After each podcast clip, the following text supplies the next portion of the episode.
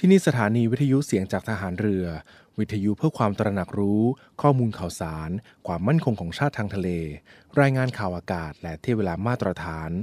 จากนี้ไปขอเชิญรับฟังรายการ ร่วมเครือนาวีครับ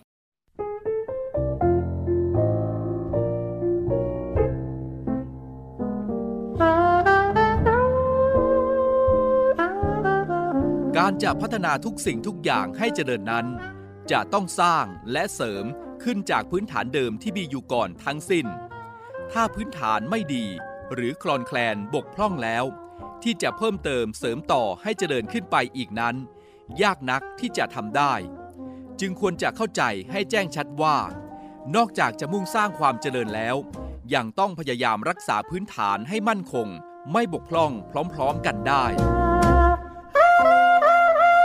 พระบรมราโชวาท พระบาทสมเด็จพระบรมชนากาธิเบศร มหาภูมิพล อดุยเดชมหาราช บรมนาถบพิตรในพิธีพระราชทานปริญญาบัตรของจุฬาลงกรณ์มหาวิทยาลัย เมื่อวันที่ 10 กรกฎาคม 2523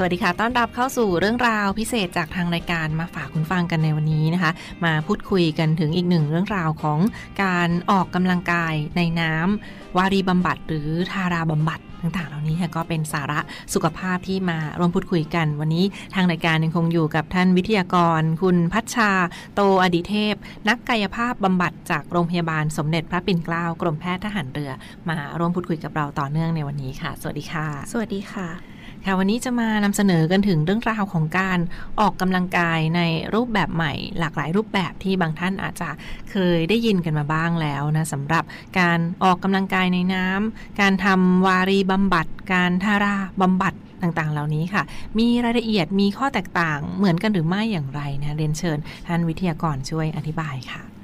โดยทั่วไปแล้วนะคะ การออกกำลังกาย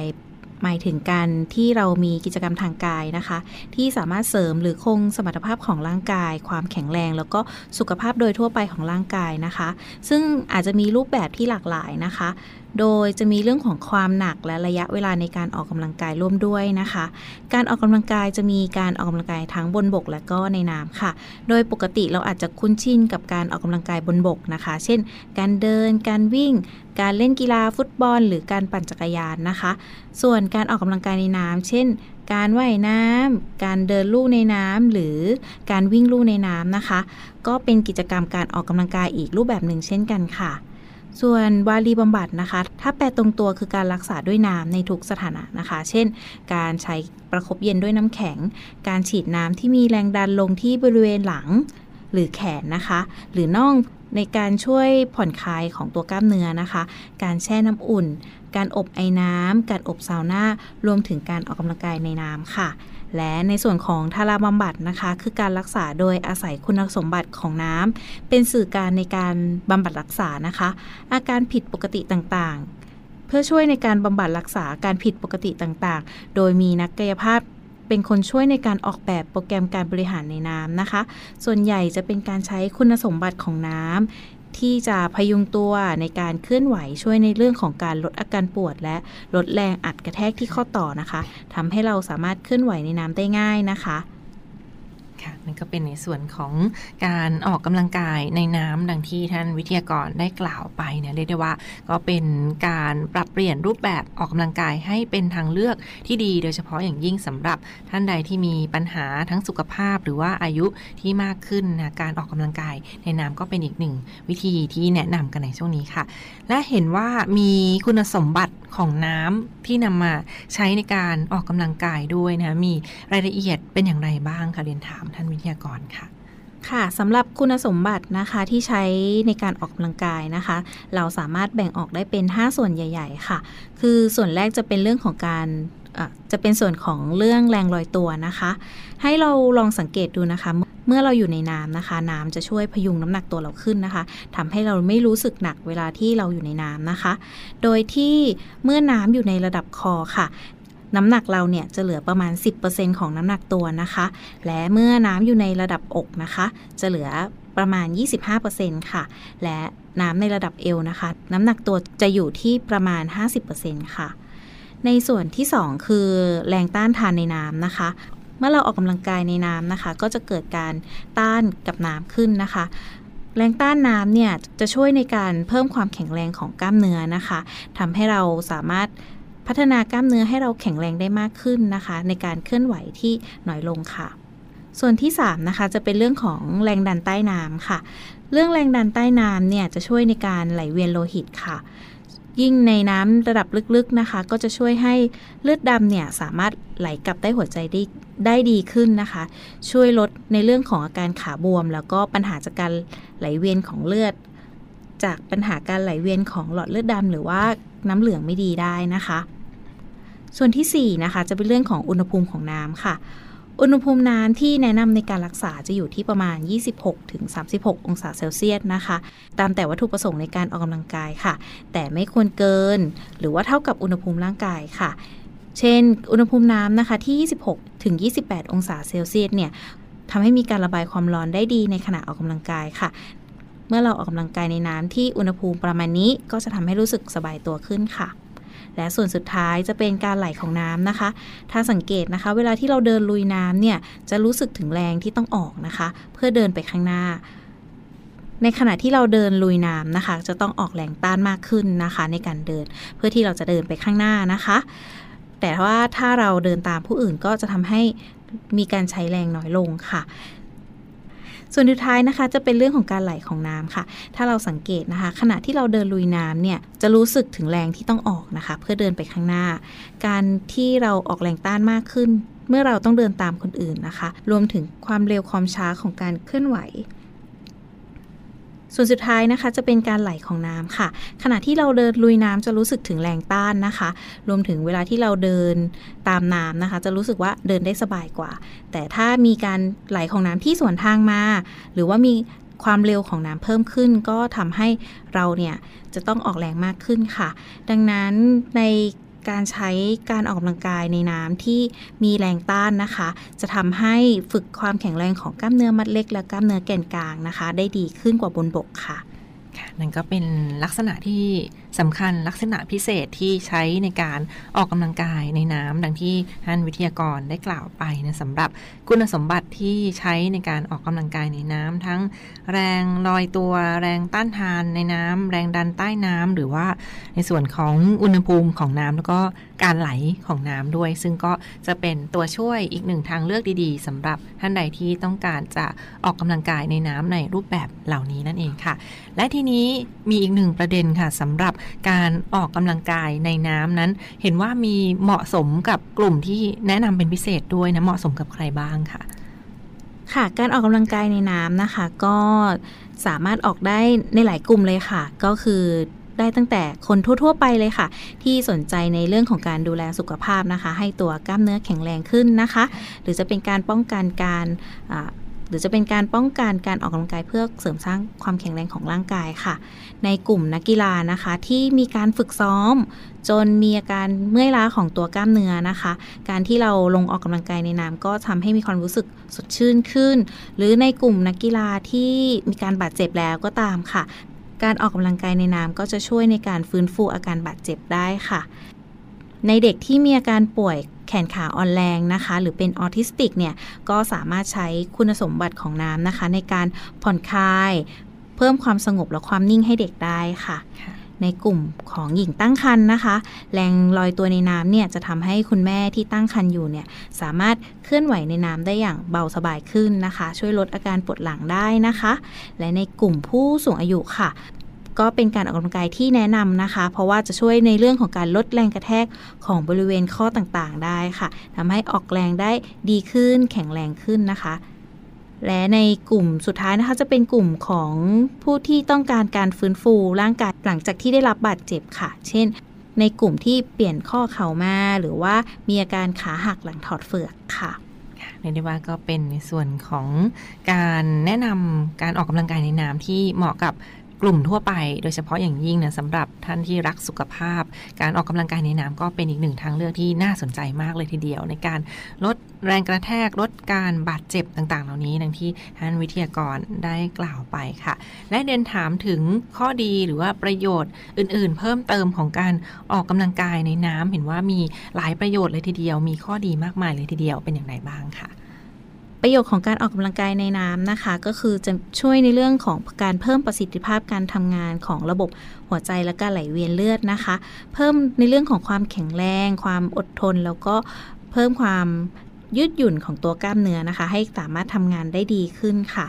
ในผู้สูงอายุที่มักจะมีการทรงตัวไม่ดีนะคะ ในในการออกกำลังกายในน้ำก็จะช่วยในการเพิ่มประสิทธิภาพในการทรงตัวให้ดีขึ้นค่ะ อย่างที่ทราบค่ะว่าแรงดันน้ำนะคะ ก็จะเพิ่มการไหลเวียนของเลือดนะคะ และเพิ่มการไหลเวียนของเลือดให้ดีขึ้นค่ะ ช่วยในการลดแรงกระแทกนะคะ ที่จะบาดเจ็บต่อข้อเข่าได้ค่ะ ในน้ำเนี่ยจะมีแรงต้านในในทุกทิศการเคลื่อนไหวนะคะ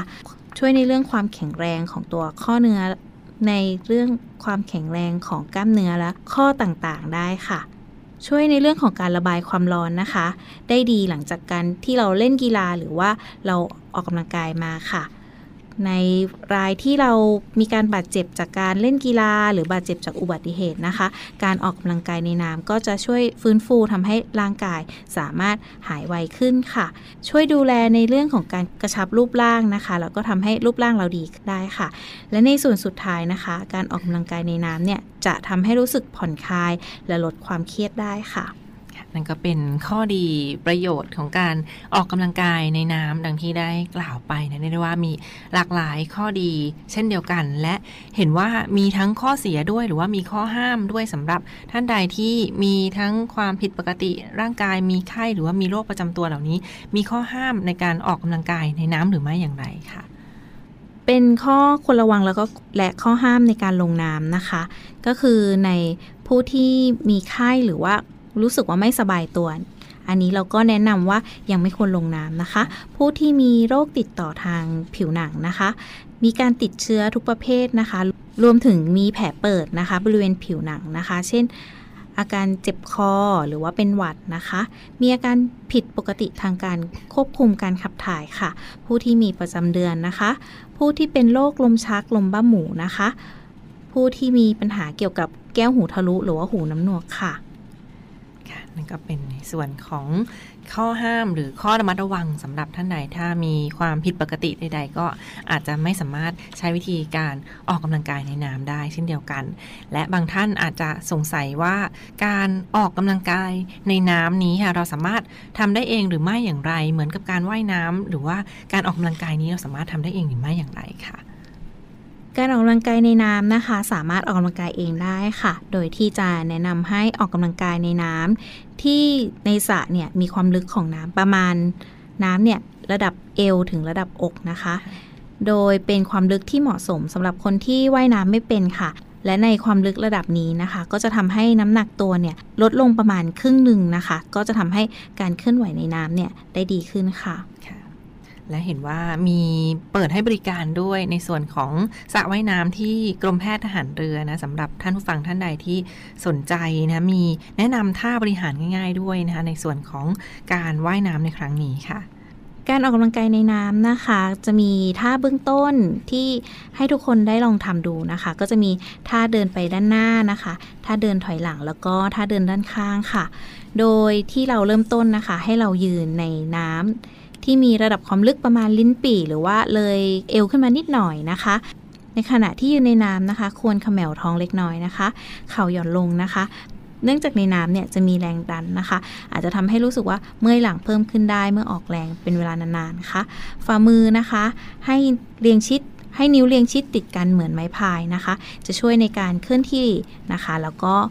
เป็นแรงต้านของกล้ามเนื้อแขนขณะที่เดินในน้ำค่ะ ในท่าที่1นนะคะเป็นท่าที่เดินไปด้านหน้าค่ะ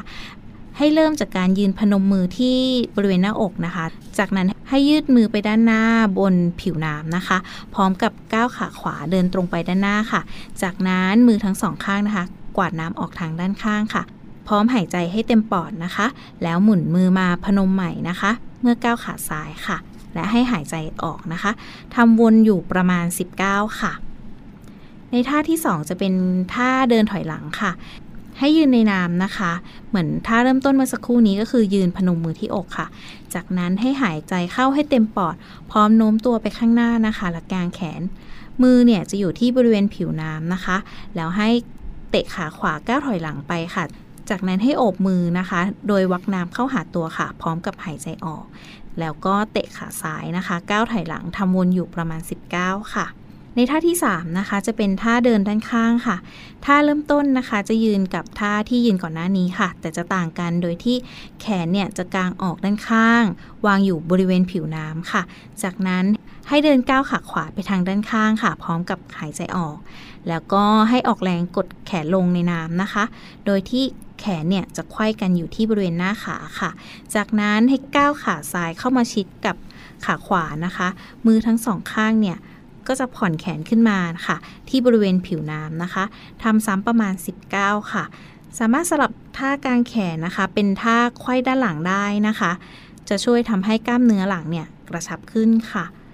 ซึ่งท่าที่แนะนำไปเนี่ยนะคะ จะเป็นท่าพื้นฐานสำหรับการออกกำลังกายในน้ำค่ะ นอกจากจะเสริมสร้างความแข็งแรงของกล้ามเนื้อทั่วร่างกายแล้วยังเป็นการพัฒนาระบบกล้ามเนื้อ แล้วก็ระบบประสาทด้วยนะคะ ในการเคลื่อนไหวในทิศทางต่างๆส่วนการเคลื่อนไหวของแขนนะคะ อาจจะรู้สึกสับสนในช่วงแรกค่ะ แต่เมื่อเราสามารถออกกำลังกายได้ต่อเนื่องแล้ว ก็จะรู้สึกว่าทำได้สบายขึ้นค่ะ ค่ะนั่นก็เป็นท่าแนะนำสำหรับท่านใดที่อยากจะออกกำลังกายในน้ำด้วยตนเองทางบ้านนั้นใด ๆ ก็ตามก็ลองทำตามท่าแนะนำต่างๆ เหล่านี้ได้ หรือว่าท่านใดที่สนใจจะมาออกกำลังกายในน้ำกับในส่วนของโรงพยาบาลสมเด็จพระปิ่นเกล้ากรมแพทย์ถันเรือ เห็นว่ามีเปิดให้บริการด้วยนะมีรายละเอียดเป็นอย่างไรบ้างคะเรียนเชิญค่ะ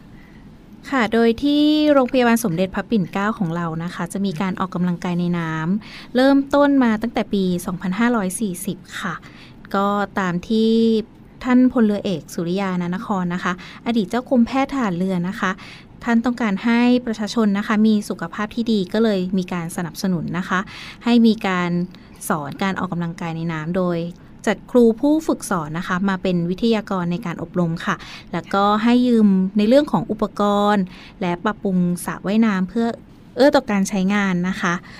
ในสถานการณ์โควิดนะคะ ก็มีการปิดการให้บริการไปในช่วง 3 ปีที่ผ่านมาค่ะ แต่เมื่อตอนนี้นะคะสถานการณ์ดีขึ้นแล้ว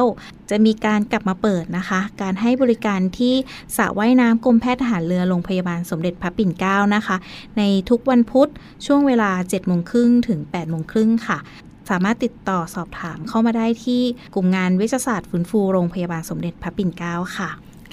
วันนี้ทางรายการต้องขอขอบพระคุณเป็นอย่างสูงค่ะ คุณพัชชาโตอดิเทพ นักกายภาพบำบัดจากโรงพยาบาลสมเด็จพระปิ่นเกล้ากรมแพทย์ทหารเรือที่กรุณาให้เกียรติมาร่วมพูดคุยกับเราในวันนี้นะคะ และลาทุกท่านไปก่อนพบกับช่วงต่อไปของทางรายการค่ะ สวัสดีค่ะ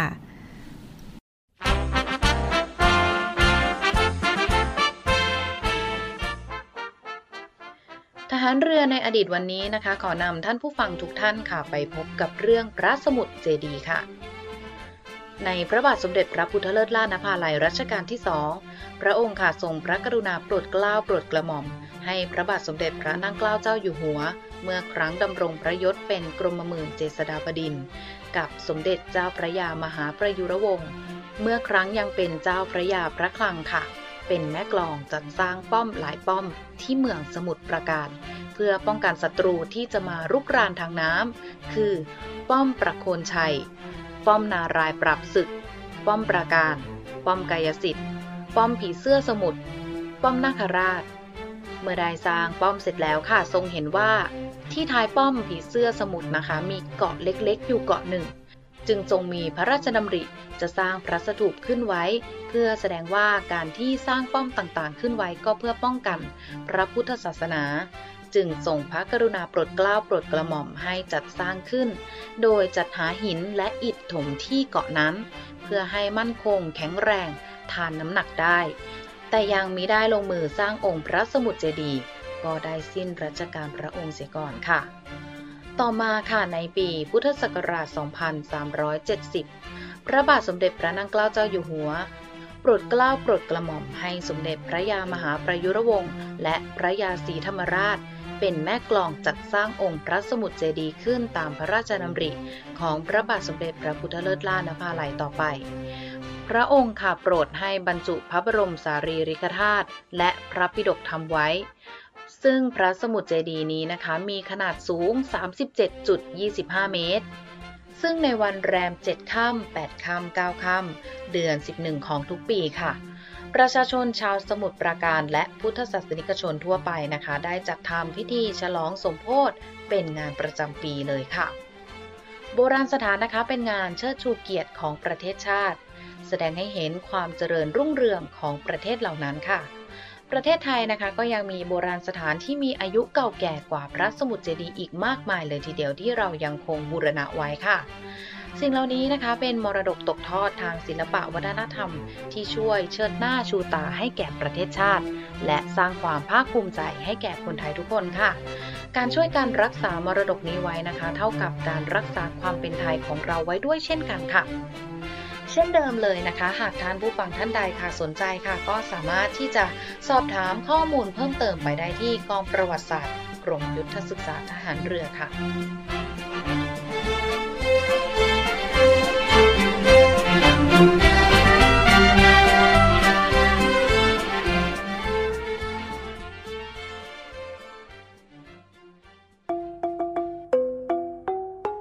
ระบาทสมเด็จพระเจ้าอยู่หัว ทรงพระกรุณาโปรดเกล้าโปรดกระหม่อม พระราชทาน ผ้าพระกฐิน ให้กองทัพเรือ เพื่อน้อมนำไปถวายพระสงฆ์จำพรรษา การท่วนไตรมาสณวัดอมรินทราราม วรวิหาร บางกอกน้อย กรุงเทพมหานคร ในวันพฤหัสบดีที่ 16 พฤศจิกายน 2566 เวลา 13 นาฬิกาเป็นต้นไป จึงขอเชิญชวนท่านผู้มีจิตศรัทธาสามารถร่วมกิจกรรม และสามารถบริจาคเงิน ได้ที่กรมการเงินทหารเรือ โทร 024754882 หรือ add ไลน์ที่ line at finn 97531มาร่วมค้ำจุนพระพุทธศาสนาให้สถาพร ในพิธีถวายผ้าพระกฐินพระราชทานกองทัพเรือ ในวันที่ 16 พฤศจิกายนนี้ ณ วัดอมรินทราราม กรุงเทพมหานคร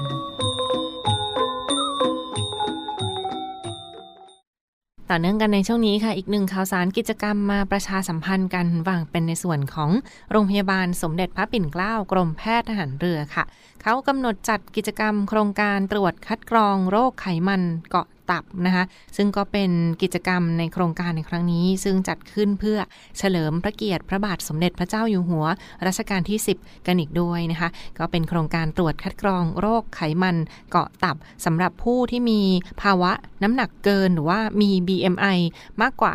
23 กิโลกรัมขึ้นไปค่ะสำหรับผู้ที่มีภาวะน้ำหนักเกินก็อาจจะมีความเสี่ยงหรือว่ามีภาวะอ้วนเหล่านี้นะคะก็อาจจะมีความเสี่ยงที่จะเป็นโรคดังนั้นก็สามารถมาตรวจคัดดกรองโรคไขมันเกาะตับกันได้ เพื่อป้องกัน ความรุนแรงที่อาจจะเกิดขึ้นต่อเนื่องต่อไป ป้องกันกันในครั้งนี้ค่ะ สมัครเข้าร่วมโครงการกันได้แล้วตั้งแต่บัตรนี้ถึงเดือนธันวาคม 2566 นี้นะคะ บัตรนี้ยาวไปถึงสิ้นปีเลยทีเดียวสำหรับท่านใดที่สนใจ แล้วก็อยู่ใกล้เคียงในพื้นที่นะก็ลองแวะเข้าไปติดต่อกันได้ในส่วนของโรงพยาบาลสมเด็จพระปิ่นเกล้ากรมแพทย์ทหารเรือค่ะ ซึ่งเขาก็จะเปิดเป็นโครงการตรวจคัดกรองสำหรับผู้ที่มีความเสี่ยงต่อการเป็นโรค ไขมันเกาะตับกันในครั้งนี้นะลองสังเกตตัวเองหรือว่าที่บ้านถ้า คนในครอบครัวมีความเสี่ยงมีเข้าเกณฑ์ภาวะอ้วน หรือมี BMI มากกว่า 23 ขึ้นไปค่ะก็ให้ลองติดต่อและลองสมัครเข้ามาร่วมโครงการนี้ได้เช่นเดียวกันนะซึ่งเขาก็เปิดรับสมัครกันแล้วตั้งแต่บัดนี้เป็นต้นไป 2566 ไปจนถึงเดือนธันวาคม 2566 นี้ค่ะประชากรหรือว่าผู้ป่วยที่มีภาวะอ้วนมี BMI มากกว่า 23 สามารถมาเข้าร่วมโครงการคัดกรอง โรคไขมันเกาะตับกันได้นะซึ่งก็ไปสมัครกันที่ห้องตรวจโรคทางเดินอาหาร และตับโรงพยาบาลสมเด็จพระปิ่นเกล้ากรมแพทย์หารเรือ หรือว่าก็ไปกันที่กลุ่มงานแผนกอายุรกรรม ของโรงพยาบาลสมเด็จพระปิ่นเกล้าค่ะ เขาก็จะให้เป็นใบนัดตรวจไลเวอร์ไฟโบรสแกนนะคะและมีอายุรแพทย์ คุณหมอทางด้านโรคทางเดินอาหารและโรคตับค่ะก็จะ รับตรวจ นัดตรวจเฉพาะทุกวันอังคารนะสัปดาห์ละหนึ่งครั้งทุกวันอังคารเป็นต้นไปค่ะ วันละ 20 คนด้วยกันนะก็สมัครเข้าไป